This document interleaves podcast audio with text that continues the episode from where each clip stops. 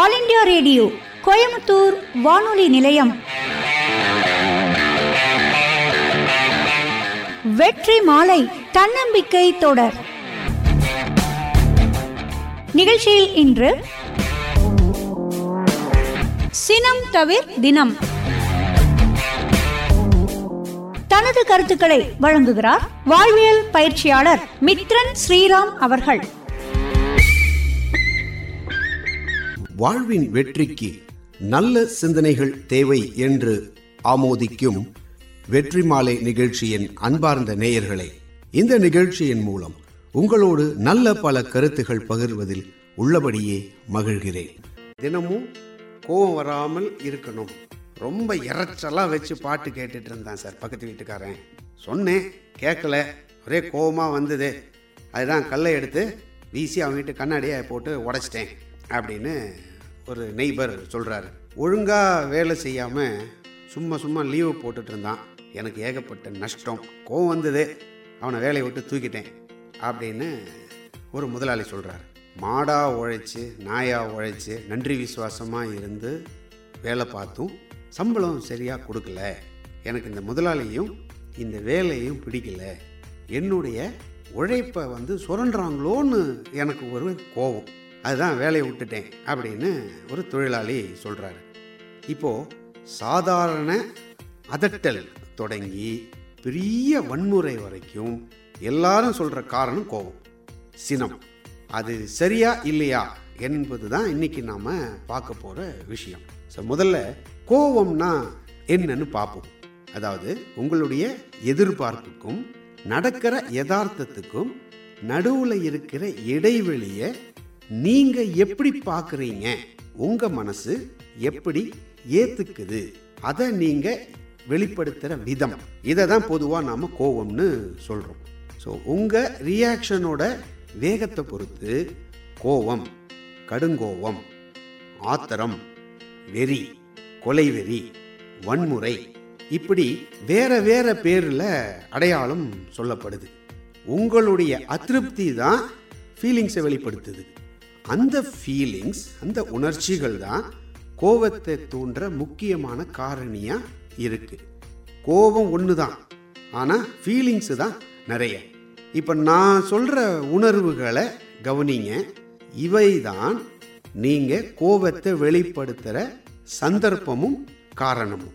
First வந்து எம்பராஸ்மெண்ட்டு விரும்பத்தகாத தவிர்க்க முடியாத ஒரு நிலையில் நீங்கள் இருக்கிற மாதிரி வருது இல்லையா? அது உங்களுக்கு சரியாக வராததுனால அந்த எம்பராஸ்மெண்ட்டு கோபத்தை தூண்டக்கூடிய ஒரு விஷயமா இருக்கு. அடுத்து எக்ஸைட்மெண்ட் மிகுந்த உற்சாகம்.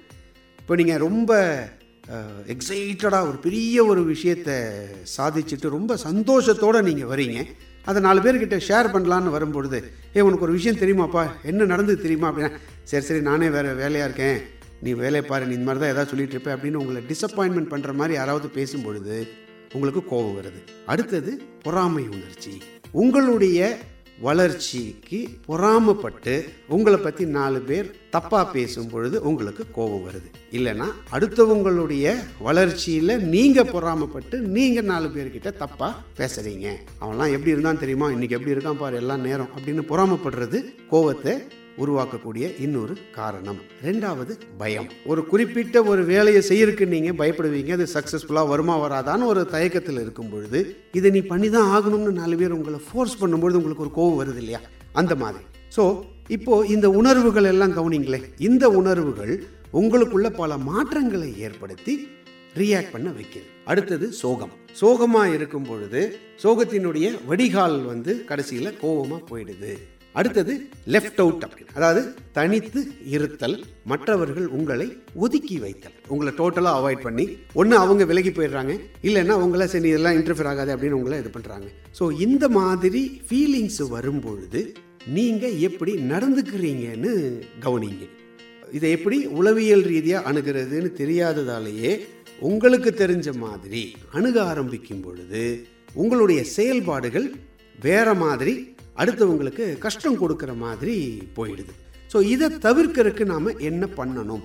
என்னை நான் நல்ல விதமாகவே உணர்த்துவேன் அப்படிங்கிறது ஒரு விஷயம். ரெண்டாவது என்னுடைய கோபத்தை எனக்கும் மற்றவருக்கும் பாதிப்பு இல்லாமல் நியாயமான முறையில் வெளிப்படுத்துவேன்.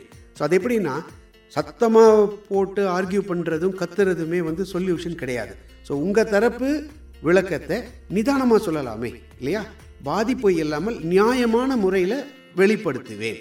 மூணாவது தவறான வார்த்தைகளை தவிர்த்து நாகரீகமாக பேசுவேன். சில நேரங்களில் நம்மளுடைய வாயிலிருந்து வரக்கூடிய வார்த்தைகள் வந்து அநாகரீகமான வார்த்தைகள் வரத்துக்கு வாய்ப்பு இருக்கு இல்லையா?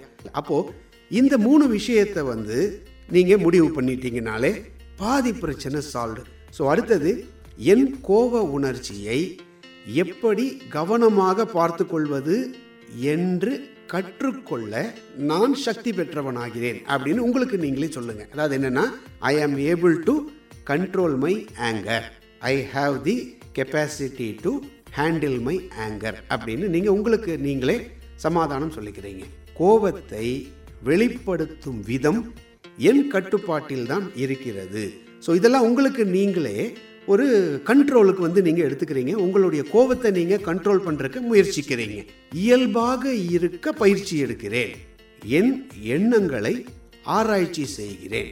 நீங்கள் வந்து உங்களை நீங்களே தைரியப்படுத்திக்கிறீங்க ஸோ இந்த கவனம் உங்களுக்கு இருந்தால் கோபம் வந்தாலும் சரியான விதத்தில் உங்களால் அதை ஹேண்டில் பண்ண முடியும்.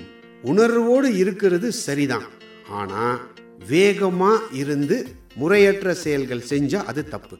ரொம்ப அக்ரஷனாக நீங்கள் இருந்தீங்கன்னா உங்களுடைய ரியாக்ஷன்ஸ் எல்லாமே வந்து ரொம்ப அட்வர்ஸாக இருந்ததுன்னா அது தப்பு. அப்போ என்னென்னா வேகத்தை கணித்து சரியான விதத்தில் கோபத்தை கையாளுறதுல தான் நீங்கள் கவனம் செலுத்தணும். இப்போ என்னென்னா மனசுக்குள்ளே போட்டு புழுங்கிக்கிட்டே இருந்தால் உங்களுடைய வாழ்க்கையினுடைய இயல்பே தப்பான விதமாக மாறி போகுது. வாழ்க்கையை குறித்த உங்களுடைய எதிர்பார்ப்பும் யதார்த்தமும் உங்களை விரக்தி அடைய வைக்கிது. ஸோ நீங்கள் என்ன பண்ணணும்னா மனசில் இருக்கிற விஷயங்களை வெளிப்படையாக யார்கிட்டையாவது சொல்லணும். மனசில் போட்டு புழுங்கிக்க கூடாது. தன்னையே தாழ்த்தி பேசுதல். இதெல்லாம் வந்து ஹபிச்சுவலாகவே உங்களுக்கு எடுக்கிற விஷயங்கள். எப்படி சார் இருக்கீங்கன்னு என்ன சார் ஏதோ இருக்கேன் அப்படின்னு சொல்கிறதும் என்னால் அதெல்லாம் முடியாது எனக்கு அந்த கெப்பாசிட்டி கிடையாதுன்னு நாமளே நம்மளை பற்றி தப்பாக பேசுறது. அடுத்து நம்ம கோவிச்சுட்டு அடுத்தவங்களை குத்தம் சொல்லிகிட்டு இருப்போம். பார்க்குறதெல்லாம் குத்தம் சொல்லிகிட்டு இருக்கோம் அடுத்தது எல்லாத்தையுமே பர்சனலாக எடுத்துக்கிறது. அவங்க ஏதோ பேசியிருப்பாங்க. என்னை பற்றி தான் நீங்கள் பேசிகிட்டு இருக்கீங்க. என்ன தான் நீங்கள் பேசுகிறீங்க குத்தம் சொல்கிறீங்க என்ன தான் நீங்கள் கிண்டல் பண்ணுறீங்க அப்படின்னு நாமளாகவே நினச்சிக்கிறது. அமைதியார் அமைதியாருன்னு நீங்கள் சொல்கிறீங்க சார். அமைதியாக இருக்கிறதுக்கு என்ன வழின்னு சொல்லாமல் பிரச்சனையே பேசிகிட்டு இருக்கீங்களே அப்படின்னு நீங்கள் நினைக்கிறது எனக்கு புரியுது அமைதியாக இருக்கிறதுக்கு நான் சில வழிகள் சொல்கிறேன் பாருங்கள் தினமும் உடற்பயிற்சி செய்யுங்க. Get exercise every day eat right அப்படின்னா சத்தான உணவுகளை தினமும் சாப்பிடுங்க. சரியான அளவில் உங்களுடைய தூக்கத்தை மெயின்டைன் பண்ணுங்க. லேர்ன் டு ரிலாக்ஸ்னு சொல்கிறோம் உடலையும் மனதையும் தளர்வாக வைத்து கொள்ளுங்கள். உங்களுடைய உணர்வுகளை அறியுங்கள். நோ யுவர் ஃபீலிங்ஸ் அப்படின்னு. என்னென்னா என்னன்னா இந்த விஷயங்களெல்லாம் நீங்கள் எப்படி ஃபீல் பண்ணுறீங்க அப்படிங்கிறதுலே ஒரு பெரிய மாற்றங்கள் வர ஆரம்பிக்கும். அதை என்ன பண்ணணும்னா இறைச்சல் இல்லாத இடத்துல போய் உட்காருங்க. கொஞ்சம் டைம் எடுத்துக்கங்க. உங்களை சுற்றி இருக்கிற விஷயங்களை ரசிங்க. நீங்கள் பார்க்குற கேட்குற விஷயங்களில் நல்லதை மட்டும் நீங்கள் எடுங்க. நல்ல பாசிட்டிவ் விஷயங்களை நீங்கள் பார்க்கும் பொழுது உங்களுடைய மைண்ட் ஃப்ரேம் வந்து மெல்ல மெல்ல மாற்றம் ஏற்படுத்தும். ஸோ உங்களை நன்றாக நடத்துகிற நண்பர்களை தேர்ந்தெடுங்க. மறப்போம் மன்னிப்போம் அப்படிங்கிற கான்செப்டுக்கு நீங்கள் வாங்க.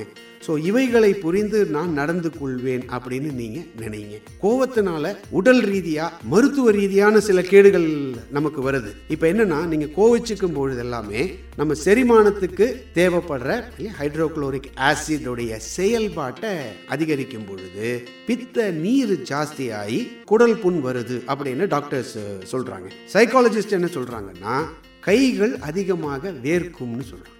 ஸ்வெட்டியாக இருக்கும் கை. அப்புறம் மன அலைச்சூழல் அதிகமாகி உங்கள் உடம்பு வந்து அப்படியே ஒரு படபடப்பு ஏற்பட ஆரம்பிக்கும். உங்களுடைய கை கால்களில் ஒரு நடுக்கம் வரும். நாடி துடிப்பு அதிகமாகி மூச்சு இயல்பில்லாமல் இருக்கும். சீரான ஒரு சுவாசம் உங்களால் விட முடியாது. இதயம் வேகமாக துடிக்கும். ஆப்வியஸ்லி உங்களுக்கு படபடப்பில் வரும்பொழுது இதயம் அதோடைய வேலையை ஓவர் டைம் வேலை பார்க்குற மாதிரி ஆகும். நாக்கு குழற ஆரம்பிக்கும். உங்களால் எதையுமே தெளிவாக பேச முடியாது. உங்களால் கோர்வையாக சிந்திக்க முடியாது. என்ன செய்கிறோம் ஏது செய்கிறோங்கிறது என்ன பேசுகிறோங்கிறது முதற்கொண்டு உங்களுக்கு தெரியாமல் போகும். இது இப்படி பல பிரச்சனை உங்களுக்கு. இந்த மாதிரி கோபம் நிறைய பாதிப்பு ஏற்படுத்துறதுனால நீங்கள் என்ன பண்ணணும்னா சில விஷயங்கள் நினைவில் வச்சுங்க. மனிதர்கள் எல்லாமே மகத்தானவர்கள் தான். இந்த சமூகத்தில் எல்லாரோடையும் சேர்ந்து தான் நம்ம வாழ்ந்தாகணும். இதில் சண்டை சச்சரவு உங்கள் வளர்ச்சியை தான் தடுக்க போகுது. அதனால கோபம் வேண்டாம். உங்களுடைய எண்ணம் சொல் செயல் இதை நீங்கள் கவனிங்க. வார்த்தைகள்லையும் செயல்களையும் மற்றவங்களை நீங்கள் காயப்படுத்தாமல் இருந்தீங்கனாலே உங்களுடைய கோவத்தை நீங்கள் கண்ட்ரோல் பண்ணலாம். கோவத்தை தடுக்கிற முறையில் ஷார்ட் அண்ட் ஸ்வீட்டாக சொல்கிறதா இருந்தால் காம் டவுன் அமைதி அடையுங்கள்.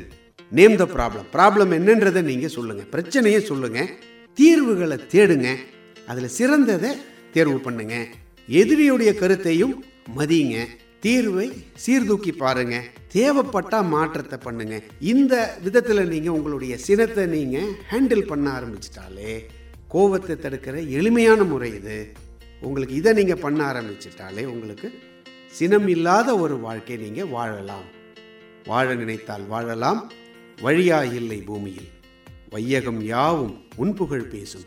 கைவசமாகும் எதிர்காலம். நன்றி. வெற்றி மாலை தன்னம்பிக்கை தொடர். நிகழ்ச்சியில் இதுவரை சினம் தவிர் தினம். தனது கருத்துக்களை வழங்கினார் வாழ்வியல் பயிற்சியாளர் மித்ரன் ஸ்ரீராம் அவர்கள். புவி எல்லாமே புதிதா? புதிதா? மனம் எல்லாமே புதிதா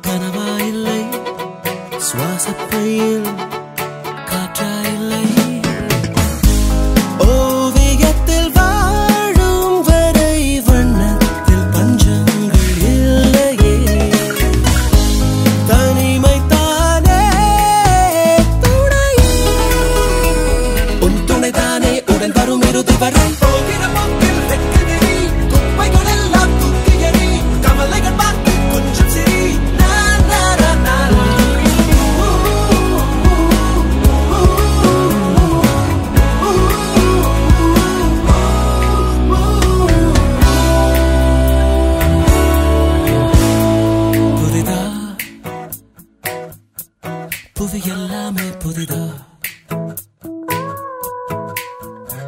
புதிதா? மனம் எல்லாமே புதிதா? ஒரு யாக்கை ஒரு வாழ்க்கை அதை கூட வாழ வாழ்வென்ன நண்பா. சிறு கூடு சிறு நெஞ்சம் அதற்குள்ளே குப்பை